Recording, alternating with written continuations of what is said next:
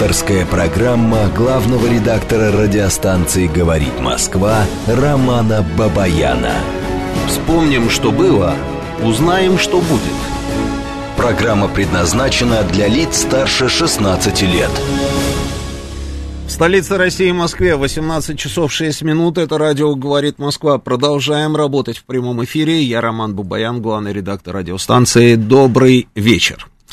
Ну что, друзья, давайте сразу пароли явки, а, телефоны коммуникации с нами, а, телефон прямого эфира 8495-7373-94 и 8, телефон нашего смс-портала, плюс 7 925 4 восьмерки 94 и 8. Работает наш телеграм-канал, говорит МСК Бот, а, идет трансляция, трансляция у нас идет в нашем канале, телеграм-канале, говорит Э, МСК латинскими буквами, э, без каких-либо точек, запятых, восклицательных знаков и пробелов. Подписывайтесь на наш телеграм-канал, можете, собственно, и войти в трансляцию.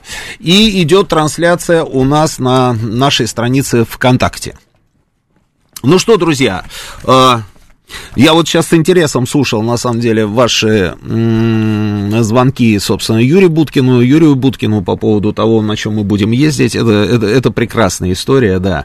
Где-то вот я здесь видел сообщение, что лучше ничего, чем машины-инвалиды. Вот 3730 прислал такое сообщение Буткину, да. Ну, хочется спросить у человека, почему, почему вы уверены, что у нас будут машины-инвалиды? Ну, странная история. А может быть, на этот раз получится? Хотя, вы знаете, сразу, что приходит в голову, первое, что приходит в голову, это старый анекдот. А, Тольятти, не хочу никого обижать, просто, ну, как бы вот Тольятти, да, завод ВАЗ, и немцы, немцы а, с BMW говорят, слушайте, вот мы хотим приобрести это предприятие. А, наши говорят, окей, давайте, да, ребята, все, мы продаем, покупайте. Они, значит, купили этот завод, вложили 100 миллионов евро, завезли туда роботов, оборудование, там, ну, в общем, много-много всего, там, привели в порядок все эти цеха, э, назначают день открытия. А, собирают людей на торжественную эту церемонию, красная ленточка, значит, немцы перерезают эту ленточку, открываются ворота этого цеха, и оттуда раз, и пятерка выезжает. Они так друг на друга смотрят, мол, что такое, что случилось? «Ну, не знаю, где-то не доработали. Давайте срочно, срочно закрываем обратно все это дело. Закрыли, говорят, встречаемся через год. Еще 100 миллионов туда же, еще какие-то станки, оборудование, все-все-все привезли, даже рабочих каких-то. Через год перерезают ленточку, раз, открывают, а там ВАЗ-2108, вжу, с длинным крылом, хопс, выезжает. Да что ж ты будешь делать? Опять все закрыли, еще через год, еще несколько сотен миллионов долларов. Хоп, открывают, а там девятка. И один другому говорит, ты мне можешь объяснить, что происходит? Мы уже столько денег сюда вбухали. Он говорит, не знаю. Он говорит, может быть, место проклятое. Да, вот такой вот нехороший анекдот приходит в голову, но надеюсь, что на этот раз у нас все получится. М-м-м. Я просто знаю Сергея Семеновича Собянина. А я знаю, что если он принял это решение, наверное, он знает, для чего он это сделал. И вот эти вот все разговоры о том, что завод снесут, как и ЗИЛы застроят а, жильем, там, ЗИЛАРТ и все остальное, я думаю, что этого не будет. Другое дело, как все это будет работать. Вот сейчас вот перед началом программы мы тут с моим заместителем, собственно, обсуждали а, новость, что иранцы, китайцы и турки будут помогать нам, собственно, в нашем автомобилестроении. Мы пытались вспомнить, как выглядят турецкие, а, иранские, ну, китайские, понятно, машины. Сейчас мы их и вспоминать не надо, их очень много у нас на дорогах. А, но, ну, что я могу сказать? Я вот помню, там, когда я последний раз был в Тегеране, там вот эти вот их машины, которые ездили, на самом деле все их машины, это все, скажем так, это все то, что было сделано на базе Форда там в свое время, на базе Рено, Пежо и так далее. Я помню, Пежо потом открывали заводы в Иране. И под Керманом я был на одном из таких предприятий. Под Керман, да, а, большое предприятие, одно из первых предприятий, которое было построено на территории Ирана. Они открыли этот завод, а потом на базе этих же самых машин они стали выпускать свои машины. А, ну, разница, конечно, а, была разница была на лицо и по отделочным материалам, и, собственно, по всем экологическим там нормативам, потому что Тегеране у меня там через полчаса начинала раскалываться голова, потому что все машины без катализаторов, без ничего, вот эти выхлопы, это было, конечно, ужасно. Турецкие машины тоже далеко не ушли. Сейчас, кстати, в Иране Сейчас в Иране там несколько э, марок этих автомобилей там всяких ездят по дорогам. Выглядят так, ну ничего, так более-менее современненько. Но, э, вы знаете, наши машины, которые мы делаем сейчас в Тольятти, мне нравятся значительно больше, чем иранские. И тут еще большой вопрос, кто кому должен, собственно, помогать. А, что касается турецких машин, там вот этот Тофас и так далее, там все эти машины, которые у них носят название Воробей, э, Ястреб, Сокол, там и так далее, и так далее. Ну, тоже все эти машины сделали, сделаны там на базе Фиата, на базе Рено, на базе Пежо, и, ну и дальше, собственно, там линейка не менялась, вот делали, делали, делали, делали, ну, не знаю, насколько, собственно, турки тоже нам подойдут в качестве э, законодателя автомобильной моды. С китайцами это уже более-менее серьезная история, история, поэтому, в принципе, а, здесь, здесь перспектива, ну, такая нормальная просматривается. Это что касается автомобилей. Если мы действительно, собственно, будем, пойдем по пути электромобилей, то начинать, мне кажется, нужно совершенно не с производства электромобилей, а начинать нам нужно с инфраструктуры, которая позволит этим электромобилям, собственно, ездить по нашим дорогам. Потому что даже э, в тех странах, которые уже много лет как взяли ориентир на электромобили и заявили, что к определенному году у них там не будет вообще никаких ни бензиновых, там, ни дизельных двигателей, а исключительно только автомобильные двигатели. Даже в этих странах есть огромные проблемы. Поэтому, мне кажется, дорога в сторону электромобилей ну, начинается как раз создания инфраструктуры, а потом дальше уже, как говорится, и сами вот эти вот средства передвижения на четырех колесах. Это вот что касается машин. Ну что, друзья, теперь давайте перейдем к более, э, более такой вот, скажем, на мой взгляд, э, важной повестке. Ну, вначале, так как у нас сегодня 16 да, число, Ровно неделю назад у нас был День Победы, у меня не было возможности вас поздравить с этим нашим великим праздником, поэтому пользуюсь сейчас случаем, поздравляю. Мне повезло, я с утра был э, на параде, в отличие от прошлого года, на параде я не, не попал под дождь. Было прохладно, но, по крайней мере, хотя бы было сухо. Потом был бессмертный полк. Я ни разу его не пропускал. И в этот раз, собственно, тоже пошел на бессмертный полк. Это было, конечно, потрясающе, незабываемо.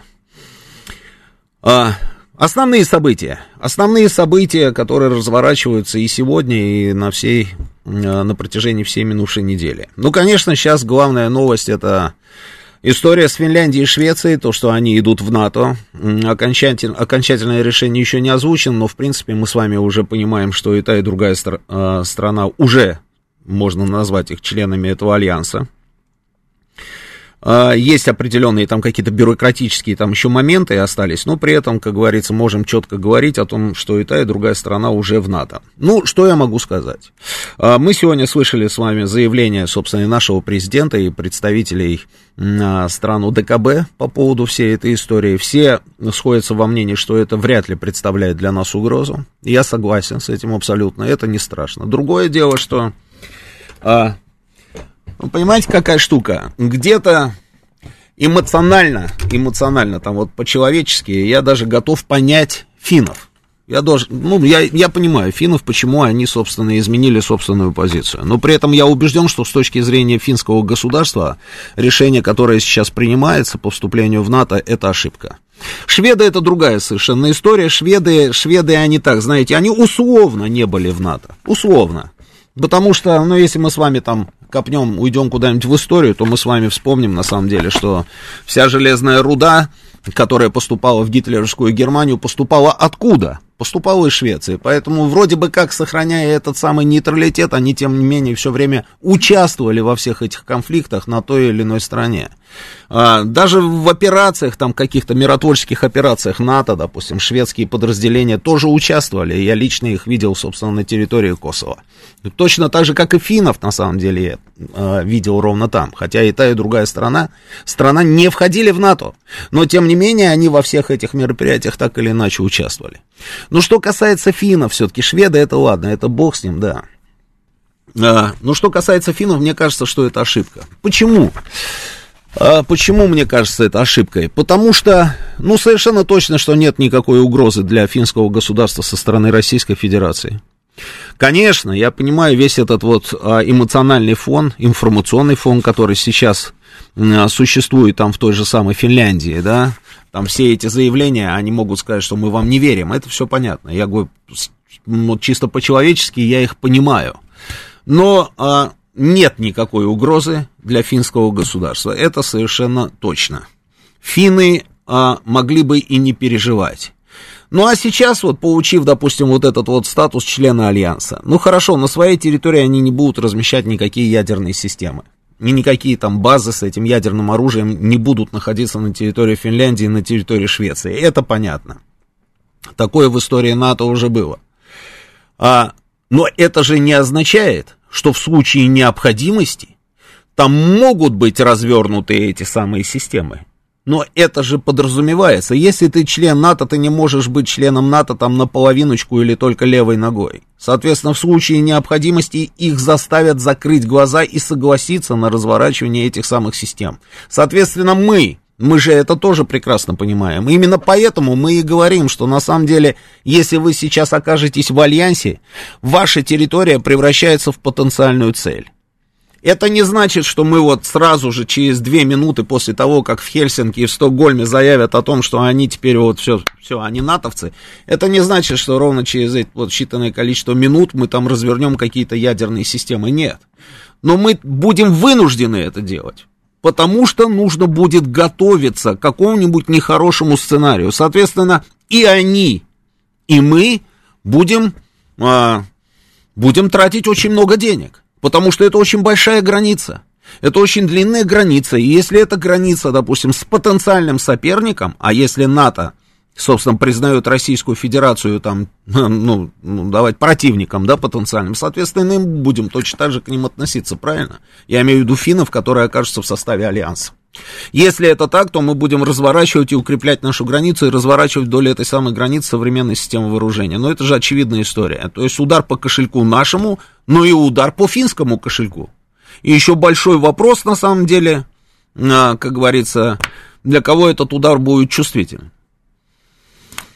Это раз. А второе. Вот этот вот режим, который существовал между Российской Федерацией и Финляндией режим пересечения границы, он же был таким вот, достаточно простым и легким. Этого режима больше не будет. Это тоже плохо. Хотя, вот я говорю, вот финны, на самом деле, я об этом неоднократно говорил в телевизионном эфире, что финны, если их сравнивать, допустим, там, а, с теми же самыми прибалтами, финны вели себя всегда адекватно. Вот даже сейчас, в то самое время, когда мир сошел с ума, и кругом там вот эта вот русофобия уже поднята на все флаги, какие только, а, собственно, существуют. Финны никогда ничего подобного не делали. Любой человек, кто был в Финляндии, прекрасно знает, что а, и памятники стояли российским царям, и соборы стояли, и мемориальные доски висели практически в каждом городе Финляндии. А, и везде было нормальное абсолютно отношение ко всему этому. И никакой русофобии не было. А как дальше будет разворачиваться ситуация, я не знаю. Если удалось, если удалось изменить общественное мнение Финляндии сейчас по вопросу вступления в НАТО, то я допускаю, что, в принципе, при нормальном подходе и достаточно интенсивной работе удастся, собственно, переформатировать это общественное мнение. И вот в этом направлении тоже. И это все может привести к чему? Это все может привести к тому, что отношения могут быть очень плохими. Ну, не знаю, мне кажется, что это, это конечно, неправильная была история со стороны Финляндии. Хотя, еще раз, я говорю, я, в принципе, понимаю финнов, которые смотрят на спецоперацию на Украине и говорят, вот, русские говорили, что они ничего не будут делать, собственно, на украинском направлении, а в итоге, вот, видите, что они делают там и так далее, и так далее, и поэтому лучше, как говорится, подстраховаться. Дальше. Глава МИД Латвии Эдгар Саренкевич заявил о превращении Балтийского моря в территорию НАТО. Эта мысль ему пришла в голову после заявления, значит, вот как раз Финляндии и Швеции о начале процедуры вхождения в блок НАТО. Странные ребята у нас в Латвии, странные, конечно. А, глава МИД Эстонии Эва Мария Лимец в свою очередь отметил, что вступление Финляндии в НАТО усилит альянс и укрепит безопасность на севере Европы и в регионе Балтийского моря. Министры прибалтийских государств, членов НАТО, пришли к выводу, что и прибалтийские страны и НАТО получат выгоду от двух сильных армий и финского парка американских самолетов. Вот, знаете, тоже вот интересная штука. А, это очень распространенная позиция, когда говорят о том, что вот чем больше становится блок НАТО, тем больше безопасности в мире. Вот это какая-то странная логика. По крайней мере, мне она кажется странной, потому что я не могу понять вот этой самой, эту самую логику, я просто не понимаю. Ну как такое может быть? Если у вас есть страна Россия, которую вы считаете своим противником, вы пытаетесь вокруг этой страны, собственно, усилиться, увеличивая число там стран вашего военно-политического блока, вы считаете, что это будет, это приведет к безопасности? когда вы на перегонки поставляете оружие там Украине, стране, где мы, с которой э, мы сейчас, собственно, находимся вот в тех отношениях, в каких находимся, вы считаете, что это что? Это приближает безопасность мира во всем мире? Не, не, не, не ровно наоборот, разве? Но, тем не менее, они почему-то все нам об этом говорят. Чем больше стран в НАТО, тем больше, собственно, безопасности в мире. Да не так ровно не так. И именно потому, что это не так, очень многие эксперты там у них в первую очередь говорят о том, что, слушайте, зачем вы дразните Россию, потому что нужно было прислушаться к Путину, который вам еще в седьмом году говорил, что ему не нравятся все эти процессы. Но вы же продолжаете, собственно, двигаться ровно в этом самом направлении, и вы в итоге привели к тому, что Россия вот сейчас начала эту специальную военную операцию, но и здесь вы не бьете по тормозам. Вы и дальше продолжаете, собственно, ковыряться в этой медвежьей бероге своей палкой. Для чего? Для того, чтобы увеличить безопасность, степень безопасности в мире? Да ровно наоборот.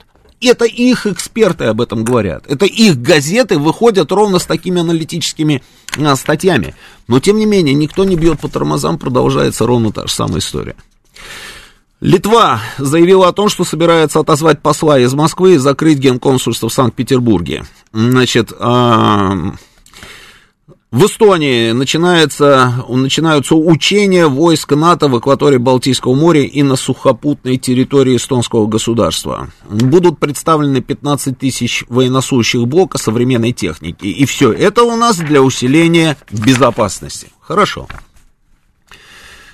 А, многие политики и аналитики, включая дипломатов и руководителей МИД э, России, неоднократно заявляли в течение недели о том, что Финляндия, а, как и Швеция, этим решением подвергают себя опасности быть атакованным стратегическим оружием российских вооруженных сил. Вот вам, пожалуйста, уже даже МИД, на самом деле, открытым текстом говорит им вот ровно то, о чем мы только что с вами поговорили. В Киеве, в Киеве у нас, в Киеве у нас разворачиваются тоже интересные события. А, туда на перегонки, значит, а, приезжают все, кто можно, а, как говорится, приезжают, что-то там такое делают в Киеве, что-то там им обещают. А, Украина победила в Евровидении. Кто бы сомневался, вокруг этого Евровидения теперь какой-то скандал, там румыны говорят, что они поставили максимальную оценку молдаванам, а при этом взяли их баллы, приписали украинцам. А, Министр обороны, министр обороны Украины заявил о том, что они готовы поставить под ружье 1 миллион человек. И что тут началось? И что тут началось, а, собственно, в телеграм-каналах, и наших, и украинских. Там гиб-гиб ура, у нас будет миллион человек, у нас будет просто вот столько-столько будет у нас солдат, что русские просто, а, как говорится, испугаются и побегут назад. В наших телеграм-каналах тоже какие-то странные настроения. Как миллион, они готовы поставить миллион человек. Что мы будем делать с этим миллионом человек? Вооруженные люди, которые будут оказывать нам сопротивление, если мы и сейчас, пока они не провели эту мобилизацию, там типа ничего не можем сделать. Это очень странная история. Вообще вы сталкивались с этими какими-то упадническими настроениями? Я вот это вот наблюдаю регулярно во всех телеграм-каналах и даже в тех телеграм-каналах, от которых, собственно, а, и не ожидаешь. И все равно вот это вот все видишь. Об этом мы тоже сегодня будем говорить подробно. Ну что, какие еще там вот такие, на мой взгляд, важные новости, на которых можем остановиться. Ну, уходят там определенное количество компаний, там Siemens нам заяв, э, сделал заявление, что они э, уходят э, и сворачивают свою работу на территории Российской Федерации, соответственно, там есть определенные э, беспокойства у РЖД, у российских железных дорог. Э, Макдональдс, что там на Макдональдс сказал? Макдональдс сказал, что они, э, конечно, уходят, уходят, потому что они платят 50 миллионов долларов за э, просто содержание всех их ресторанов, закрытых ресторанов, и на зарплату они там э, тратятся. людям, что они, конечно, уходят, но при этом в середине июня они продолжат работать с тем же самым меню, но под другим названием. Ну, вот как-то вот так вот уходят, интересно. А, что еще, что еще, что еще? Ну, наверное, наверное, а, и все, да. Ну и у ДКБ, у ДКБ сегодняшнее заявление Александра Григорьевича Лукашенко, заявление российского президента. Да. Итак,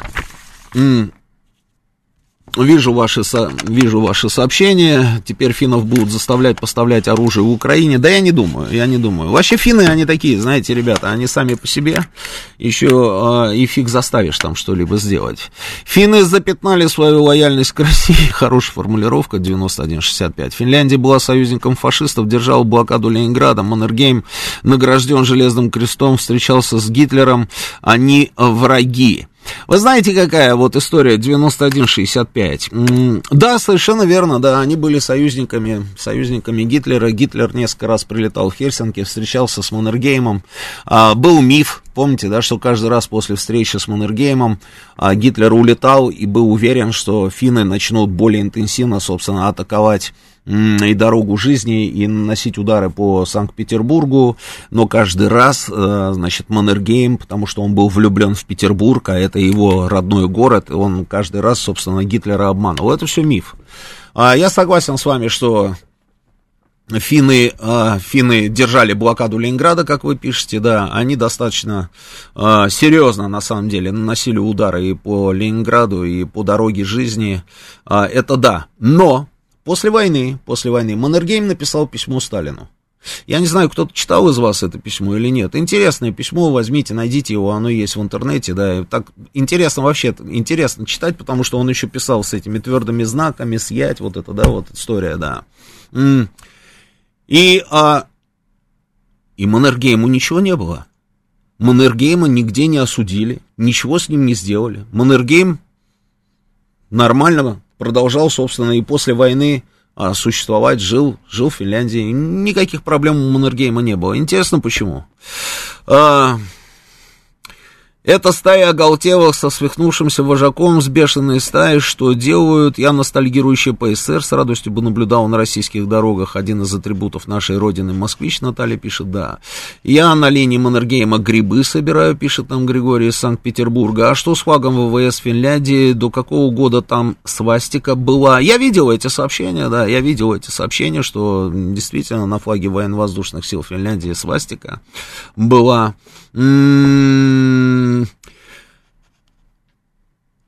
Ну, хотите, если можем обменяться мнениями там по поводу Финляндии и Швеции, да, но я вот еще раз говорю, мне кажется, что, конечно, с военной точки зрения никакой опасности для Российской Федерации нет, а, но я понимаю, почему финны приняли это решение, но я считаю, что это ошибка. Я считаю, это ошибка, потому что в, в, они, вступить они вступят, а вот как они будут выходить?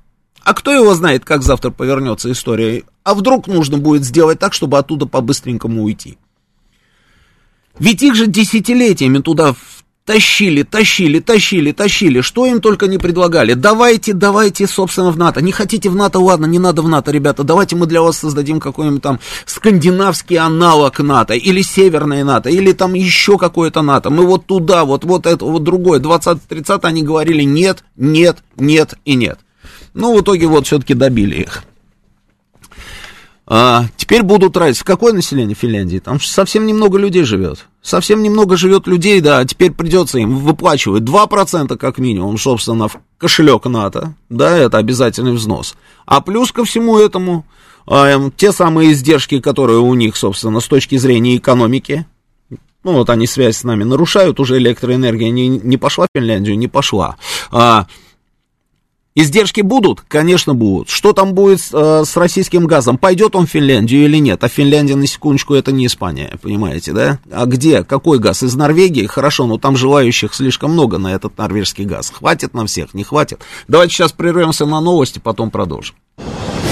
Авторская программа главного редактора радиостанции «Говорит Москва» Романа Бабаяна.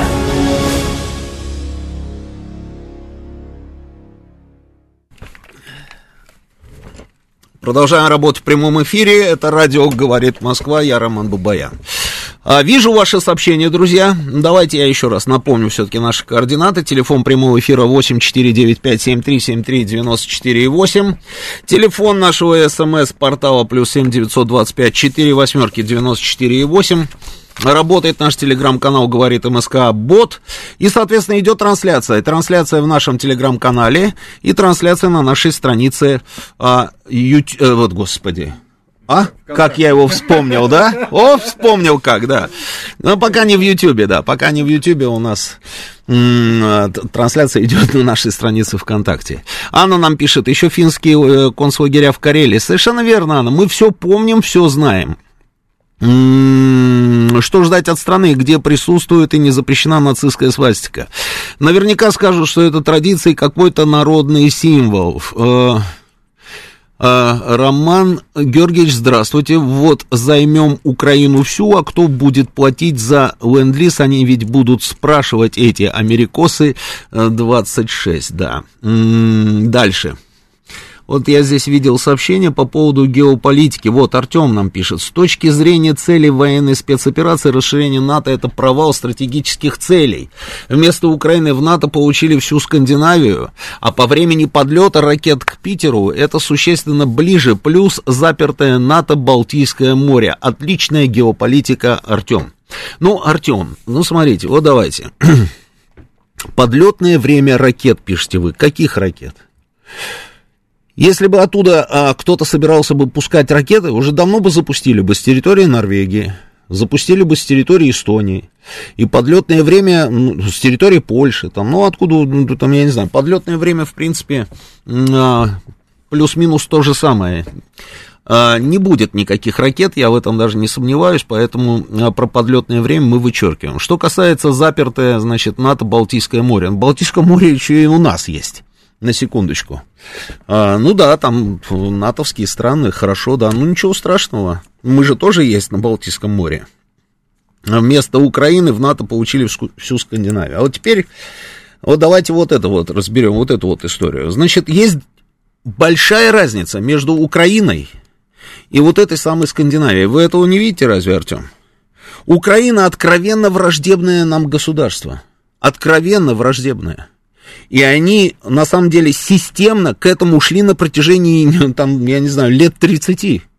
Потихонечку, потихонечку, потихонечку они шли, шли, шли, шли, шли, и вот мы пришли к тому, к чему пришли. А что касается Скандинавии, это совсем другая история. Совсем другая история. А, поэтому сравнивать Украину со Скандинавией не надо. Ни в одной скандинавской стране и в Финляндии я не слышал, например, вот этих вот всех заявлений, что, например, Нор- Норвегия превыше всего. Я не слышал этих заявлений. Я не слышал там а, на финском, вот как это интересно звучит, там, москаляку на геляку. Вот интересно, как это звучит на финском, да. Не слышал. Из каждого утюга на Украине мы это слышали. Кто не скачет, тот москаль. Может быть, вы это слышали где-нибудь в районе Швеции? Стокгольма. Нет, и я не слышал. А на Украине мы с вами слышали, поэтому некорректное сравнение, Артем.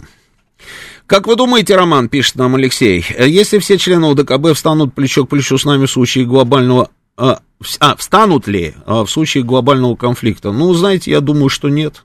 Я думаю, что нет, и иллюзий не должно быть никаких. Нужно рассчитывать только на самих себя. Подождите, вот когда мы заявляем, что хотели бы разместить наши ракеты где-нибудь на Кубе или Венесуэле, то подразумеваем, что это приведет к повышению безопасности этих стран. Но в то же время почему-то стыдливо умалчиваем, что в результате территории этих государств окажутся под прицелом американского оружия. Или это справедливо только для Финляндии, спрашивает Николай. Николай, мы никогда не говорили о том, что если мы разместим наши ракеты на Кубе или в Венесуэле, это приведет к повышению безопасности этих стран. Ну, ни разу такого мы не говорили. Мы говорили, что в пику американцам, в пику вот этим вот всем действиям американцев, которые пытаются там а, максимально близко к нашей территории, собственно, подкрасться, мы можем сделать то же самое, там, разместив наши базы где-нибудь в Аргентине, на Кубе, в Венесуэле и, или в какой-нибудь другой стране Латинской Америки. А, но мы же не говорили никогда о том, что это приведет к безопасности. К какой безопасности это может привести? Мы с вами это уже проходили в свое время. С той же самой Кубой. Давайте вспомним операцию «Анадырь» и вспомним то, что потом называлось Карибским кризисом. Ни о какой безопасности здесь быть не может. Именно об этом мы и говорим наоборот, Николай. И не надо с больной головы на здоровую. Мы и говорим о том, что вот эта вот вся история с тем, что ты все ближе и ближе к потенциальному, там, я не знаю, противнику или к потенциальному партнеру.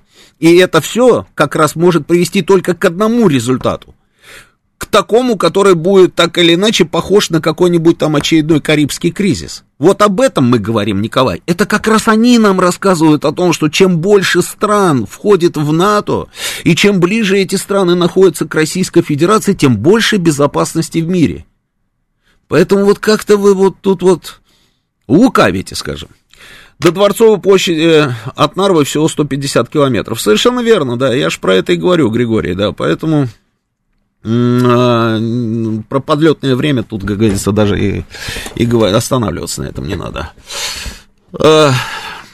Песков объяснил, у нас в Финляндии нет территориальных споров, пишет Миша нам, да. А, Донбасс, Харьков, Луганск, сланцевое газовое месторождение, труба есть, месторождение есть, потребитель есть, при разработке людишки мешают, народ и добыча сланцевого газа несовместимы, цена вопросов 10 триллионов долларов, ну, тут я не такой знаток там в этих сланцевых месторождениях, да, чтобы комментировать.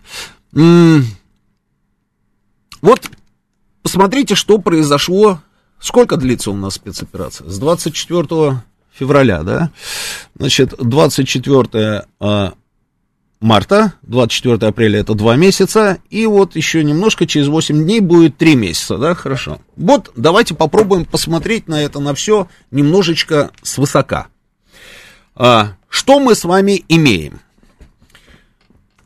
Вы знаете, когда смотришь на это, да, и вот прямо вот, знаете, так попунктно, да, вот пункт номер один, да,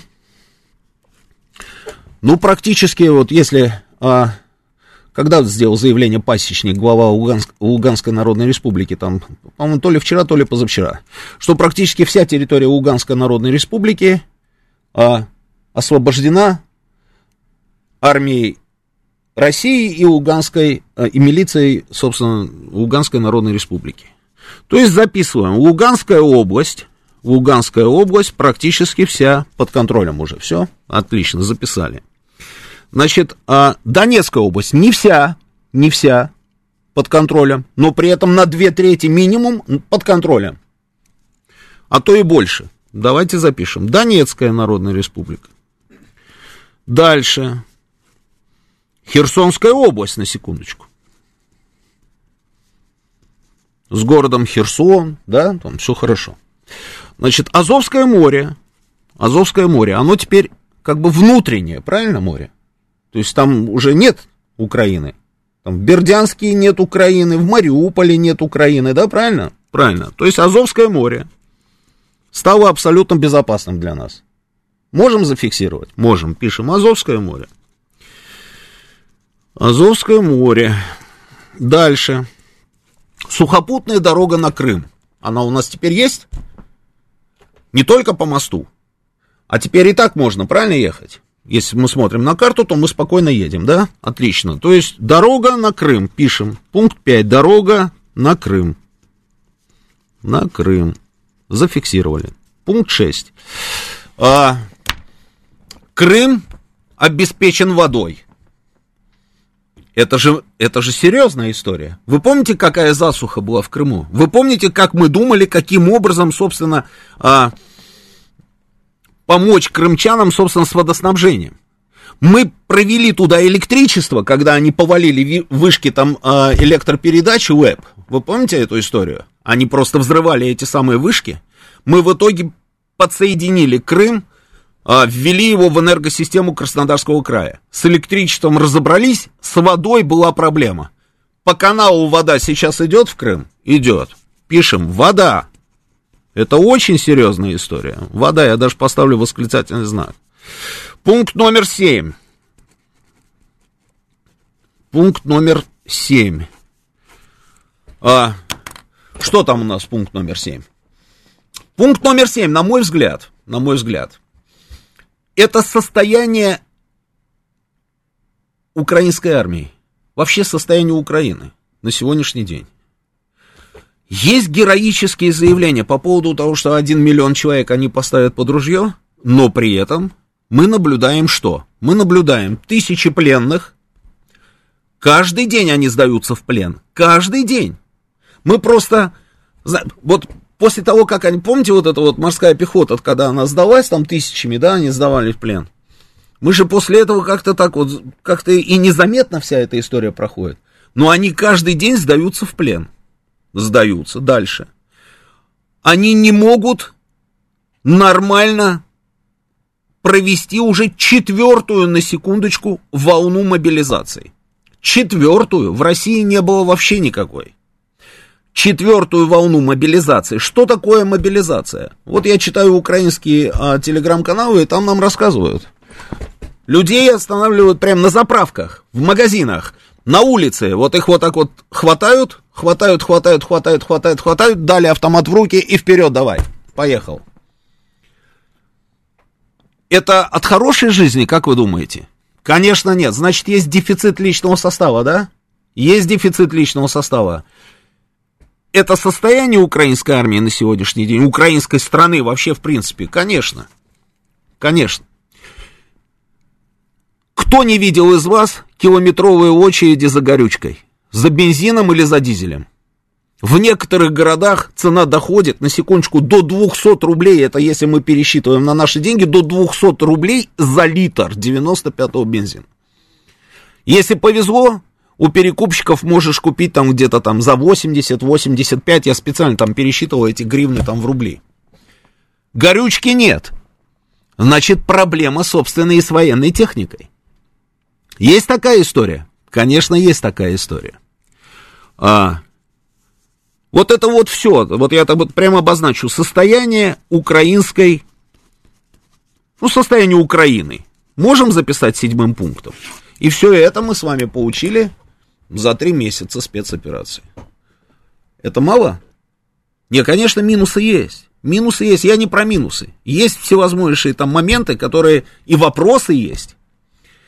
Но когда я просто вижу в различных телеграм-каналах, что ой-ой-ой-ой-ой, все пропало, все плохо, завтра у них будет миллион вооруженных людей, и нам кирдык, вот, пожалуйста, давайте просто, вот, как говорится, будем периодически смотреть на эти пункты.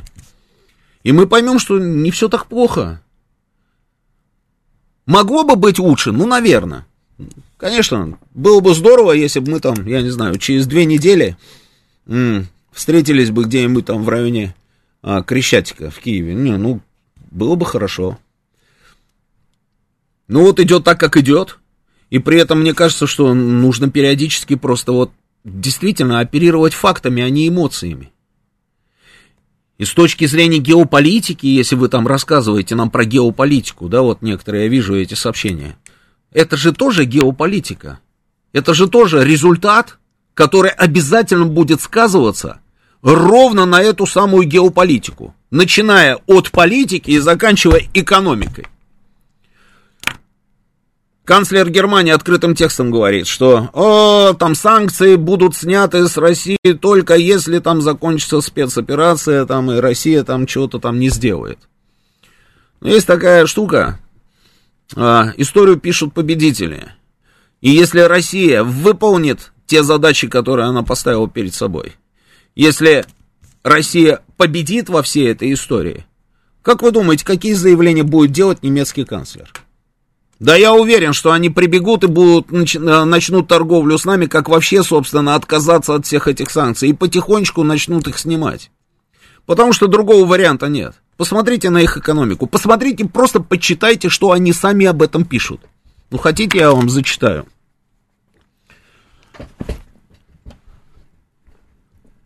Сейчас я вот тут вот приготовил. Министр финансов Соединенных Штатов Джанет Йеллен заявил, что прекращение поставок российских энергоносителей мало чем может навредить российской экономике, но при этом нанесет сильный ущерб Западу ошеломляющим ростом цен. Это, собственно, вот это вот заявление э, министра э, опубликовано в издании The Hill. Отказ от российских энергоносителей явно повысит мировые цены на нефть, окажет разрушительное действие на Европу и другие части мира. И как ни парадоксально, это может оказать очень незначительное негативное влияние на Россию, потому что, хотя Россия может экспортировать меньше, цена, которую она получает за свой экспорт, будет больше, рассказал американский министр финансов спустя а, там вот два с половиной месяца после а, обострения экономической войны Запада против России. Это их формулировка. Экономическая война Запада. Тем не менее, а, они стоят на своем и считают, что нужно продолжать давить на Россию и находить новые санкционные решения. Параллельно с этим профицит торгового баланса России вырос в первом квартале этого года до рекордного уровня, превысив 58 миллиардов. Это оценка Бумберга. Профицит российского торгового баланса превысит по итогам этого года 240 миллиардов, а доходы от продажи энергоносителей превысят 340 миллиардов, что является рекордно большим показателем внешней торговли России. Блумберг, на секундочку, не газета «Известия», а, и не а, там, я не знаю, еще кто-то. А Блумберг, понимаете, да? То есть вот они считают и приходят вот к таким вот, собственно, выводам. Параллельно с этим, параллельно с этим, они дают рекомендации. Значит, как себя вести. А, сейчас я найду. Это тоже замечательная просто история, мне очень понравилась. Сейчас, сейчас, сейчас, сейчас, сейчас, сейчас. Как себя вести, собственно, в этих условиях, да?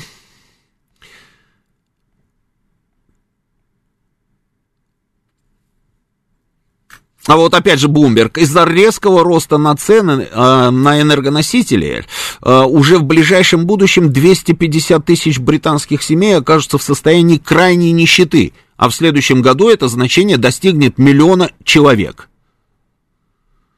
Понимаете? А еще ничего не началось. А, очень хочется, чтобы мне позвонил один из наших слушателей, который со мной, помните, спорил э, два эфира подряд. Причем он так активно спорил, да? Что если мы, а, вот мы им объявили, что нужно переходить на рубли, да, в оплате нашего газа, а вот они никогда этого делать не будут. Позвоните мне, пожалуйста. И мы с вами поговорим на эту тему, особенно после заявления Еврокомиссии о, о том, что они на своем каком-то тайном там или закрытом совещании приняли решение, что все-таки да, нужно вот платить, собственно, рублями. И все как миленькие платят рублями. Параллельно с этим, вот где же это вот у меня публикация-то, а, такая хорошая была публикация, что им делать в, в, в, в этих сложившихся условиях. Сейчас я найду ее. Куда-то спряталась эта публикация, а я найду. Ну ладно, в перерыве найду, неважно, да. А, это все. Мы можем, собственно, записать в итоге, такие предварительные, скажем, итоги вот этих двух с половиной месяцев спецоперации. Вот то, о чем я говорю. Или не можем? Или же это все как бы ерунда и, как, и а, все пропало, все пропало? Мне кажется, можем. Это я просто тем людям, которые считают, что за это время мы должны были уже, собственно, и Львов взять. Ну, у нас же всегда вот так, да, вот он, теоретики такие, да, вот все вот, да, вот надо уже было и Львов взять. Просто вот вам, пожалуйста, там 10 позиций, которые мы с вами набросали буквально там за 10 минут. Это все итоги операции. Согласны с этим или не согласны, давайте теперь а, пообщаемся. Есть звонки, поехали, слушаю вас, добрый вечер. Роман, добрый вечер. Здравствуйте. Юрист. А, смотрите, мне кажется, здесь, эм, если оценивать а, как бы такой, скажем так, неутешительные итоги, что ли, да, вот эти, этого периода, то каждый э, человек, который занимает ту или иную да. позицию или свое отношение имеет, он, наверное, каждый свое, свое найдет. Вот смотрите, возьмем патриотов, да, я, я к ним себя отношу, э, э, и вот, наверное, можно, есть какая-то не, не, не, не сбывшаяся надежда, может, не оправдавшаяся надежда, что быстрее-быстрее стояли под Киевом, уже там Зеленский как бы вроде бы в Польше прятался, эх, не получилось, под Киева ушли. То есть патриоты, может быть, э, рассмотрят этот период как недостаточные результаты, да. А, э, те, которые негативно относятся, да, там не любят страну, там не за нее, там, да, вот и как-то как любой эпитет, они тоже найдут в этом, что, а, вот, э, вы хотели там за неделю там взять э, шесть раз туда-сюда сходить, э, от границы до границы, не получилось, плохо. То есть, вот если я внимательно слушал ваши пункты, там, которые вы пальцы загибали, в принципе, ну реально, это серьезные с точки зрения значений события. Но вкладывают ли люди смысл такой в это?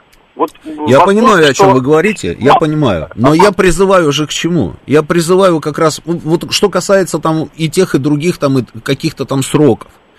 Но давайте вспомним, э, ребят, кто-нибудь нам говорил про какие-то сроки? Нам никто ничего не говорил ни про какие сроки. Это мы с вами постоянно пытались пытались обозначить какие-то сроки. То это произойдет до того самого момента, пока, собственно, объявлено закрытие там каких-то южных наших аэропортов. Вы помните, да, первое число там какое-то 20... Как... Потом мы стали говорить, что не, вот будет 9 мая. 9 мая будет парад на Крым. Слушайте, ну никто же этого не говорил. Я поэтому и призываю, что Слушайте, абстрагируйтесь, просто поднимитесь над ситуацией, над этими эмоциями и посмотрите вот на те самые вещи, которые можно пощупать руками. А, еще, Роман, я вот, если позволите, э, наверное, ваш бы список, который вы вели, я бы, наверное, начал бы не с первого пункта, а с нулевого, где записал бы о том э, невероятном уров- уровне противостояния, которое идет не с Украиной, не, не за счет ее ресурсов, а за счет ресурсов фактически коллективного Запада. То есть, если посмотреть в нулевом таком пункте, сколько, на фоне чего это экономических а, блокады, а, исключение из всего, из всех списков там, да, просто вычеркивание нашей страны, из тех материальных ресурсов, которые там, ну, там, не знаю, до этих миллиардов долларов, сколько они там доходят до Украины, то, по сути говоря, Э, ваши пункты, ну, это, как бы, грубо говоря, их можно в степень возвести, наверное, с точки зрения э, результата, да, потому что если бы э, э такой поддержки бы не было у Украины, если бы мы как бы тет бы с ними так вот э, э, за счет только своих внутренних ресурсов бы этот вопрос решали э, то в вакууме, то э, этот пункт бы был бы там и восьмой, девятый, и семнадцатый бы там загнули бы пальцев. То есть а это очень важно. То есть, очень все э, забывают об этом. Согласен с вами, согласен. А, но тут знаете какая штука? Вот а, одни эксперты говорят о том, что мы действительно там столкнулись не с Украиной, а со всем вот этим вот коллективным Западом, там с блоком НАТО, там просто руками Украины, да, они действуют. Другие говорят, что да нет, если бы мы столкнулись, допустим, с НАТО, а, нам бы мало а, не показалось. А, я, конечно, на стороне первых. Я на стороне первых, потому что если бы у НАТО были бы основания предположить, что они сейчас могут вписаться за Украину, ввести свои подразделения, и при этом, собственно, нам мало бы не показалось, они бы давным-давно это сделали. Одна история, одна, одна история, это та картинка, которую они рисуют для, я не знаю, для своего информационного пространства, да, там периодически появляющиеся вот эти публикации, что русские, а, вот они а, все-таки, вот видите, они не смогли, а, значит, не такие они сильные, поэтому, да, это одна история. А другая история, они прекрасно все понимают, они видят вот эти все пункты, про которые мы с вами говорим, они прекрасно понимают, какими силами это были, было сделано, и они прекрасно понимают, какой у этих самых русских есть еще потенциал, который они даже не применили. И мы это знаем, но самое главное, что знают они, именно поэтому они туда не залезут сами. И поэтому они делают эти заявления постоянно, что они сами не будут в этом участвовать. А вышли боевики а, с Азова, спрашивает меня Алексей ТТ, или не вышли? А, знаете, есть информация, что там а, вчера, по-моему, вышло 10 человек, сегодня вышли там еще какой-то, 8, что ли, всего человек, но эти 8 человек вроде бы как прислали а, для того, чтобы они обговорили какие-то условия сдачи всех остальных. Ну, посмотрим, посмотрим. Меня, конечно, вот удивляет вот эта вот а, наглость такая запредельная, там, они о каких-то условиях, там, еще что-то. Да, ну, посмотрим, ждем, ждем информации. Сейчас новости. Авторская программа главного редактора радиостанции «Говорит Москва» Романа Бабаяна. Вспомним, что было, узнаем, что будет. Программа предназначена для лиц старше 16 лет. 19.06 в Москве, радио «Говорит Москва», я Роман Бабаян, продолжаем работать в прямом эфире. Телефон нашего прямого эфира 8495-7373-94,8, телефон нашего СМС-портала плюс 7 925 4 восьмерки 94,8. Работает наш телеграм-канал «Говорит МСК Бот» и идет трансляция в нашем телеграм-канале. Подписывайтесь на телеграм-канал нашей радиостанции, для этого нужно латинскими буквами набрать «Говорит МСК», в одно слово. И, собственно, можете, а, собственно, присоединиться к нашей трансляции. Трансляция еще идет на нашей странице ВКонтакте. Читаю ваши сообщения. Мы призывали НАТО забрать 9165, забрать манатки к границам 97 -го года. Сейчас этот альянс будет ближе еще раскрутит маховик русофобии и готово. А, мы действительно предлагали им эту историю. Мы предлагали.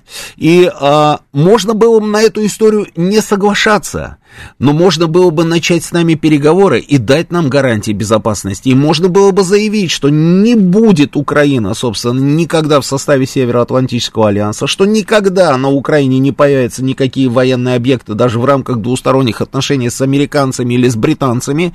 Никогда Украина не будет иметь на своей территории наступательные и тем более ядерные там системы. И тогда, может быть, мы бы и закрыли бы глаза на этот самый пункт, который мы прописали в нашем, э, скажем так, перечне наших условий про 97 год. Закрыли бы глаза. Но с нами же никто даже не захотел э, поговорить нормально, понимаете? И то, что, а, еще раз, то, что будет Финляндия и Швеция в составе НАТО, да, теперь де юра, ну так де-факто они и так, так, так или иначе были интегрированы во все эти натовские процессы. Но при этом это не такие агрессивные страны и не такие страны, которые открыто нам угрожали. В отличие от той же самой Украины, которая еще не была в НАТО, но уже говорила, что она собирается делать. Понимаете? Это украинские политики нам все время рассказывали про парады на Красной площади и украинские танки на Тверской. Вы забыли эту историю? Это они нам рассказывали о том, что нужно убивать русню там, где вы ее встретите. Не финны и не шведы. Поэтому, поэтому вот так вот все. А, так, так, так, так, так. Про боевиков а, из Азов стали я сказал. Последние судороги натовского альянса, потом Арктику присоединять будут и Луну. Зачем им двигать свои границы к нам, не пойму. У нас Россия и США, граница берегового пролива 49 километров, по-моему, это Берингов пролив, да? А, хочу ответить Николаю, нам не нужно ставить ракеты в других странах, мы и так можем достать своими ракетами до любой точки мира. М-м, а что Краматорск и Славянск уже наши, какая вся область почти под контролем. Возьмите карту и посмотрите. Я сказал почти, и вы говорите почти. И тут же спрашиваете про Славянск и Краматорск. Вот когда я говорю почти, это именно потому, что Славянск и Краматорск еще не под нашим контролем. Где вы увидели противоречие? Алексей Земцов. А, про дорогу на Крым отлично, но как до нее добраться? Лисичанск, Северодонецк, это вот ровно э, про то же самое. Вы же лукавите, пишет мне Артем. Э, Роман Георгиевич, задачи изначально были вполне конкретные. Денацификация, демилитаризация, смена военно-политического руководства Украины, шайки нациков, наркоманов, как их назвали, причем здесь локальный успех в Херсоне. При провале Киевской и Харьковской операции у нас вообще-то села бомбят в приграничных областях. А кто отказался от этих задач? От этих задач никто не отказался, я абсолютно не лукавлю. Денацификация, демилитаризация начиналась с декоммунизации. Мы вам, помните, он сказал, да, мы вам покажем декоммунизацию. Вот. А, еще не вечер. Еще не вечер, это раз. Потом а вот эти вот все при провале Киевской и Харьковских операций. С чего вы взяли, что это провал? Это ваше мнение? Мое мнение может быть совершенно другим. Вот как-то так. А у нас вообще-то села бомбят в приграничных областях. Совершенно верно. Бомбят села в приграничных областях. Да, это действительно так оно и есть. Когда слово «почти» мы вычеркнем и возьмем всю Донецкую область под контроль, вот тогда перестанут бомбить эти села. Поэтому я и говорю, еще не вечер. Так, так, так, так. М-м-м. Попробуйте купить жесткие диски для наших серверов или переведите денежку для своей тетушки в, на Украине. У меня нет тетушки на Украине, мне не надо переводить туда никакие деньги. Ларек, Марек, про Лисичанск и Северодонецк прекращайте уже присылать мне эти сообщения, их уже миллион просто. Так, нам военные эксперты говорили, что в Одессе высадится всего 6 подразделений десантников, все ВСУ разбежится, об этом говорили по телевизору эксперты, а не какие-то мужики с печки. 91-65. Ну и что? Ну и говорили. Сегодня эксперты тоже много чего говорят. Эксперты это вот как раз ровно те самые люди, которые могут говорить все, что угодно, потому что они не генералы генерального штаба.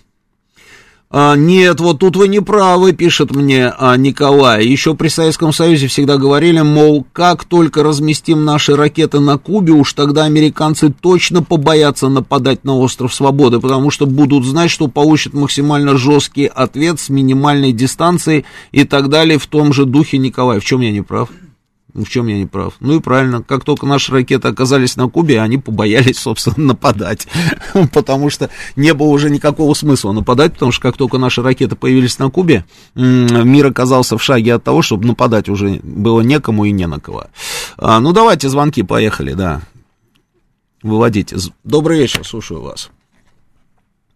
Алло, алло.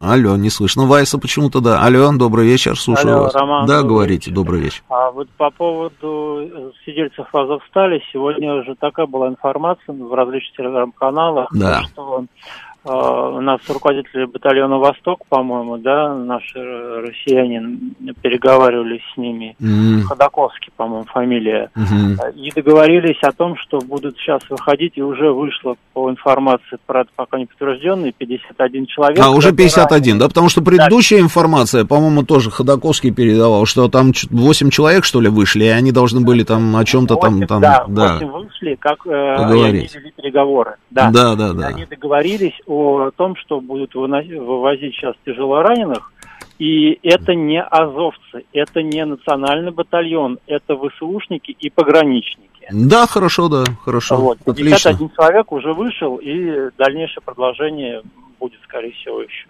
Хорошо, да, ну, процесс пошел, да, как говорит Саша Сладков, скоро пойдут все ласты кверху, да, он это говорит, он так выражается, да, ласты кверху, да. Другого варианта нет, конечно, что они там сидят. А, Азовцы, понятно, да, они же понимают на самом деле, что, что они натворили, да, и как к ним относятся. Они все прекрасно понимают, да. Погранцы пошли там с э, морскими пехотинцами, да, ну, отлично, да, отлично. Следующий звонок, добрый вечер, слушаю вас. Здрасте, Роман. Да, здравствуйте. Я Александр. Э, Роман, тут э, проблема в том, э, затяжка военной операции, почему, так сказать, многие недовольны? Тем, что просто за эти несколько месяцев... Не, вот, которые... вот простите, ради бога, да. 500 простите. тысяч сейчас станет их людей. Что-что? 500 тысяч? Ну, еще 500 тысяч они мобилизуют за, это, за эти вот месяцы. Вот о чем речь-то. Почему, почему э, а. возникают такие вопросы? Да вот где они кого мобилизуют, я вас умоляю. Ну, где они кого мобилизуют? Запустите видео, которое вот у нас есть. Вот послушайте внимательно. От мобілізували. Ми зараз знаходимося в повному пеклі. Не допустіть, що було як в Маріуполі, як в Іловайському котлі. Нас надовго не хватить. Наша артилерія і авіація не працює. Наше командування нас кинуло. Воно навіть не вивозить трьохсотих, двохсотих, не підвозить нам БК. По нас сутками б'ють, градами, мінометами, а сьогодні почали бити навіть ураганами. У нас дуже великі потері, нас надовго не хватить. Пане президент, наведіть, будь ласка, порядок в нашему руководству. Ну ладно, в общем, все, достаточно, да. Вот нас надолго не хватит. Вот это вот один у нас героический там товарищ, которого поставили под ружье.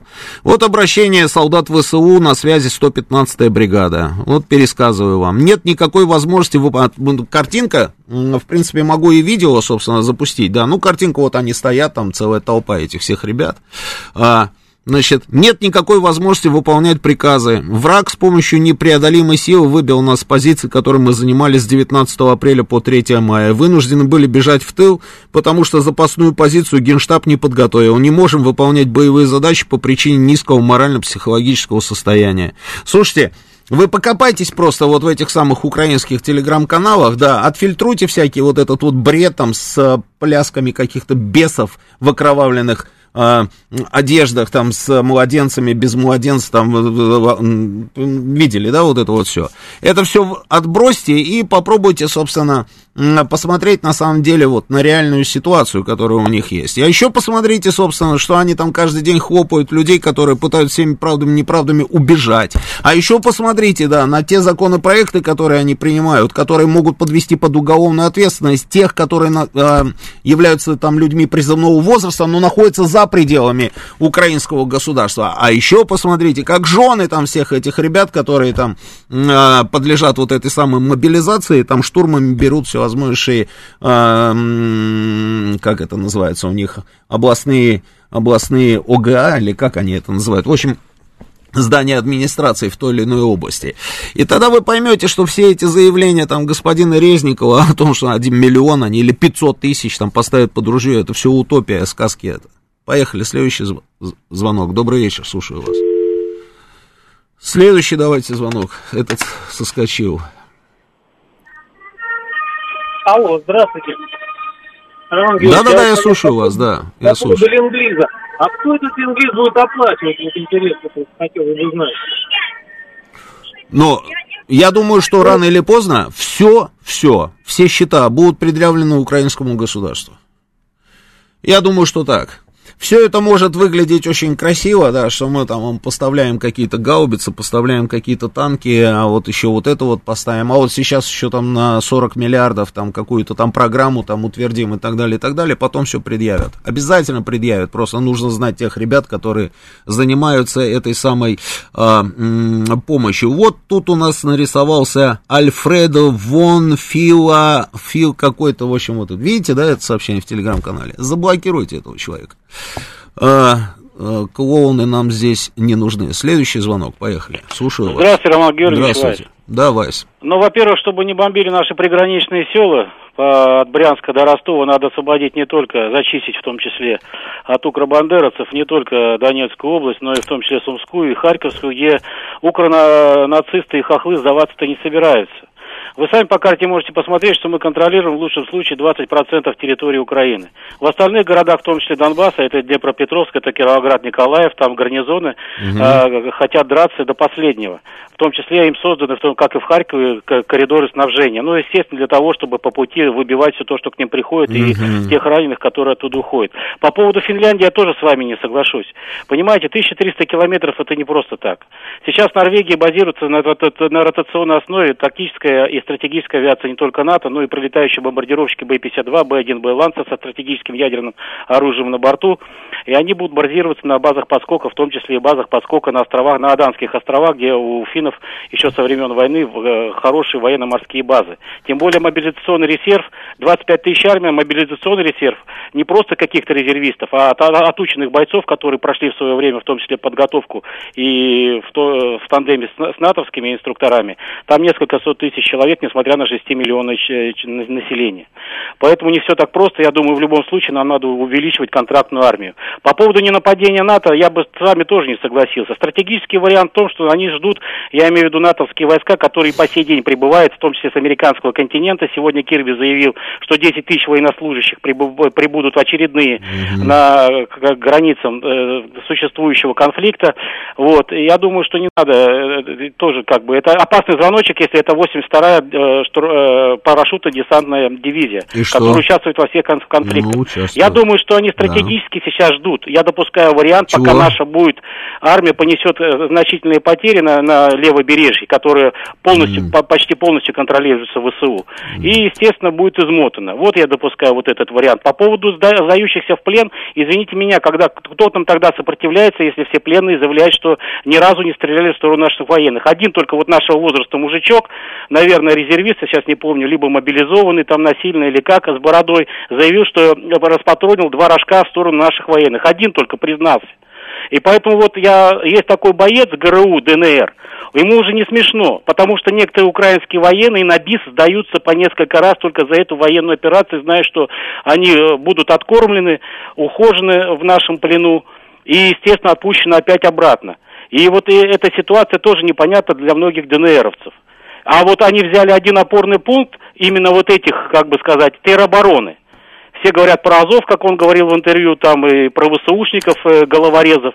Но вот эти теробороны, вот этой школоты, они обнаружили пыточные камеры с отрезанными головами, и люди уже были по, по погруженные в так называемые трупные мешки в черные для захоронения. Вот они просто потом уже не знали, то ли это в какой-то полугражданской одежде, то ли рыбаки, то ли в грибники, и кто это, наши военнослужащие, либо это зверски замученный пророссийский э, а, актив. Это тоже, как бы говорится, не сбрасывается счетов. А потом, вы понимаете, ищи ветра в поле. Когда они попадают в плен, там не, не, не всякого выявляют на предмет вот этих зверских э, различного рода преступлений. Поэтому сбрасывать со счетов то, что делается, я последнее скажу, на правобережной Украине мы тоже не знаем, потому что на левобережье находится в лучшем случае только треть украинской армии. А что там на правобережье, готовится ли действительно какой-то, может быть, в очередной, вместе с войсками НАТО, может, с польской армией, со 160 тысячной, если не, на, не нападение через Днепр, то противостояние с нашей армией я не исключаю совсем. Mm. Я понял, да, Вась. То есть э, вы не исключаете варианта, что поляки туда заходят и начинают, собственно, воевать с нашей армией. То есть вы не исключаете этот вариант. Я исключаю этот вариант.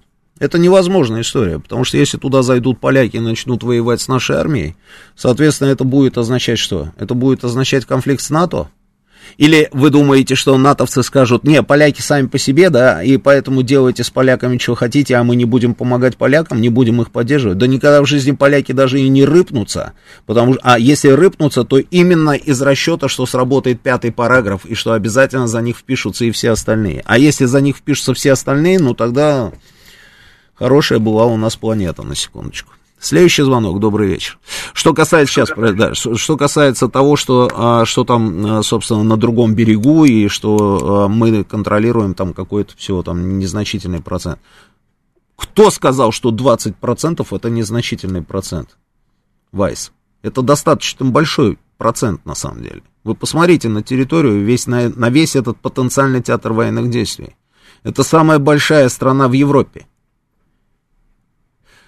Слушаю вас, говорите, добрый вечер. Добрый вечер, Роман Георгиевич. Угу. Позвольте коротко маленькую историю. У меня Давайте. Э, отец умер, жены, он с Волыни, Западная Украина, Волынь, знаете где, Ковель, знаю, Лук, знаю. Любомель, угу. вот. И он всю жизнь работал строителем в Сибири.